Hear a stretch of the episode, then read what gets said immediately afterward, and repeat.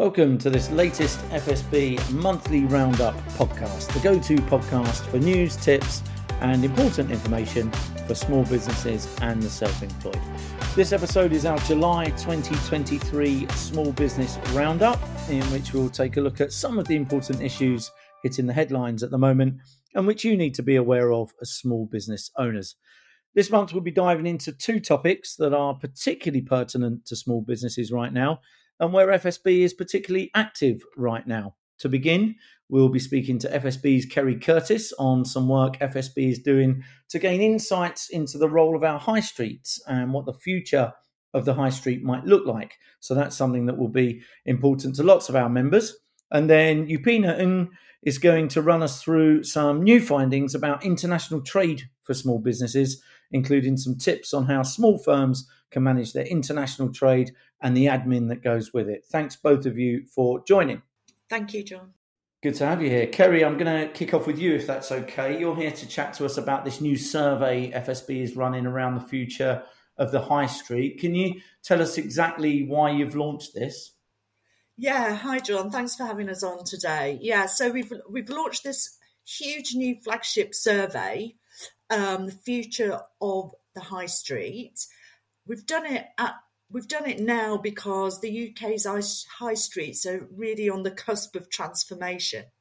And it's crucial, really, that the small business voice influences upcoming policy. I mean, as you'll know, our high streets first became a central place of commerce, trade, and community during the Industrial Revolution. And we're obviously in a very different um, place now.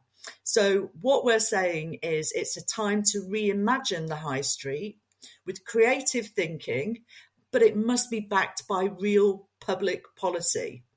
So, the new policies being decided over the coming year or so are fundamental to the future of our high streets, our conurbations, and our economies. So that's why this summer FSB's embarked on this huge UK wide survey to get small businesses to take part so that we can gather their experiences and their views. Then we can analyze that data. We can look at their challenges and the ways that they're operating. And from that, we can pull together a raft of recommendations. So, you know, the bigger and more diverse the sample we get, the more impact the findings can have.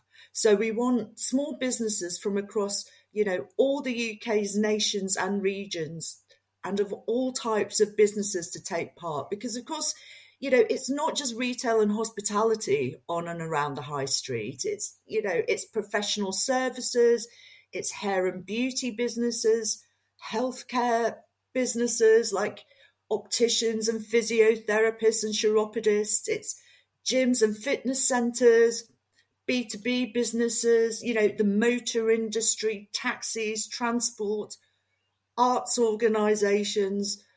You know, it affects all our high street businesses and, you know, it affects the way that we as a country will live and work in the future. So, what we're saying to small businesses out there is please could you spare seven or eight minutes, take part in the survey, have your say, and by taking part, you'll also be in with a chance of winning £250 cash in a prize draw as a little thank you, which you could then spend on your local high street. But of course, that's up to you.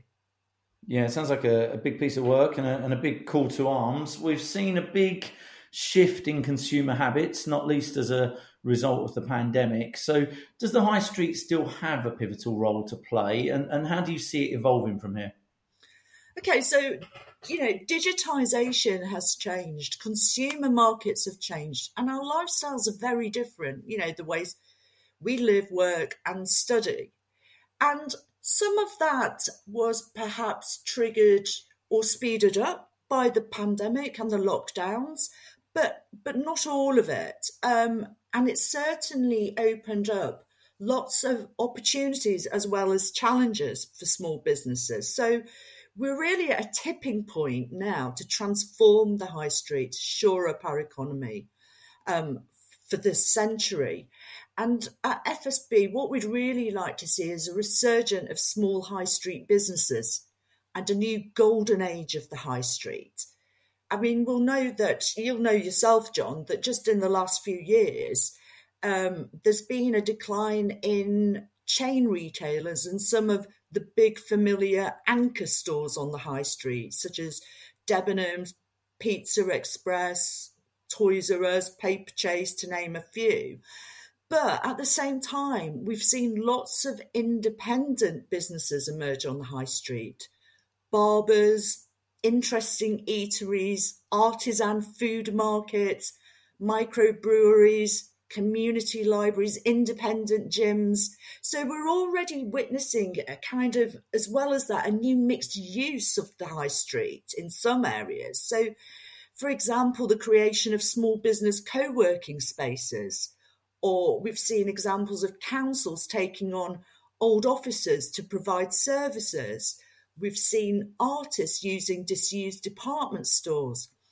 So these are examples where we're reimagining spaces whose original purposes is, is now from a completely different area era. And the right policies could see new innovations, for example, like creating new local banking services through the post office. So, this is why it's so crucial that those public policies are put in place to, to see this kind of continued expansion and reimagining of our high streets. Yeah, brilliant. That's really good. We talked a lot about the, the survey and wanting the views of small businesses. How can they go about taking part, Kerry?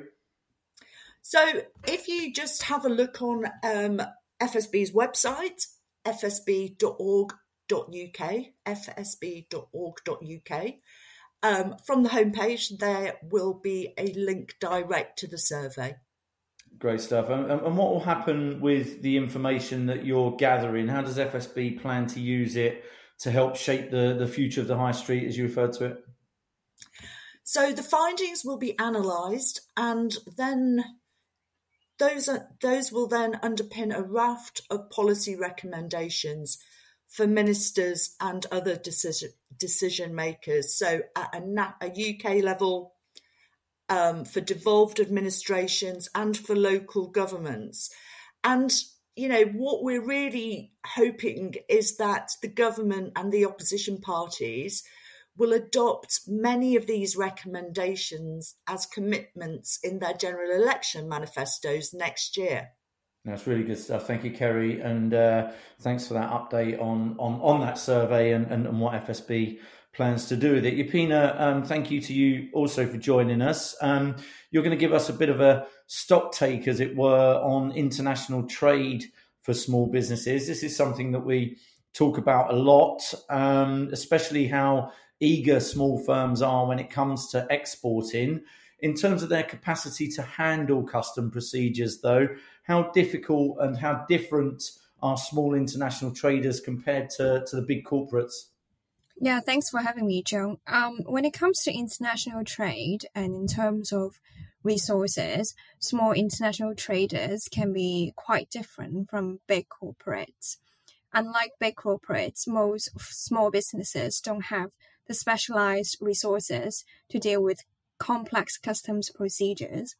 And in fact, both small importers and exporters, when it comes to moving goods from the EU or outside the EU, they have been overwhelmed by excessive amounts of paperwork in the past few years and the lack of clear guidance on navigating border controls. Our customs clearance report finds that the smaller the businesses, the less likely they are to have the in house resources for customs and trade. And when we look at the statistic only 9% of small firms have a dedicated staff member or a team to handle customs procedures and the paperwork. And many of these 9% have more than 50 employees. As a result, many of the small international traders are relying on intermediaries. What are these uh, intermediaries, Yapina, that we're, we're referring to? What types of intermediaries are there? Um, and do small firms still face challenges trading overseas, even if they're using these these kind of middlemen?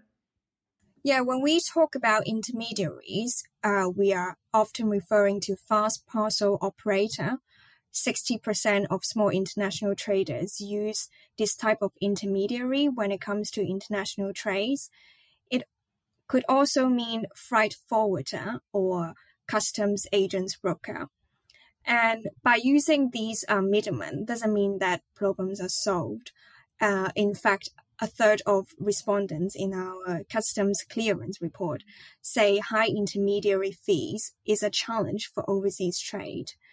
And you also have to think about the smaller the businesses, they have to bear a higher cost because they are less able to commit to large volume of shipment, unlike the big businesses, and they're less able to reach fixed price agreements or to negotiate with couriers. And as businesses are adjusting to the new UK and EU trade relationship since the UK withdrew from the European Union, small international traders say they have been asked to pay fees attributed to post Brexit paperwork. But in many cases, there is a lack of clarity from intermediaries on what exactly these extra costs are for. But of course, apart from these high intermediary fees, small international traders are also facing other challenges. For example, high shipping costs, losses and delays in transit, and the lack of clear guidance on customs border. Okay, what would FSB like to see done to address that issue of high cost intermediaries, Upina? And are there steps that you'd like to see taken in terms of lowering the cost of trade generally? Yeah, so the figures have shown that inter, uh, small international traders are reliant on intermediaries, but that also means that a flourishing, competitive, and user friendly intermediary market is very important to the small business community. Currently, there is a government consultation on introducing voluntary standards for customs intermediaries to improve the quality of services. We welcome this consultation and will be responding to this consultation. But for a specific action, we would like to see from the government to monitor potential anti competitive behavior resulting from supply chain disruption. And this could be done through the com- this could be done through the Competition and Markets Authority Five Eyes Working Group We've also heard a lot about single trade window, which is a online portal allows the traders or the intermediaries to submit all the data needed for border control in a standardized format. The government is currently in the process of building this single trade window, and we would like to see it to be a very small business friendly single trade window. In general, we think policymakers should adopt a think small first approach when it comes to customs policy development and really place small businesses at the heart of new trade and customs structures to avoid disproportionate costs and administrative burdens.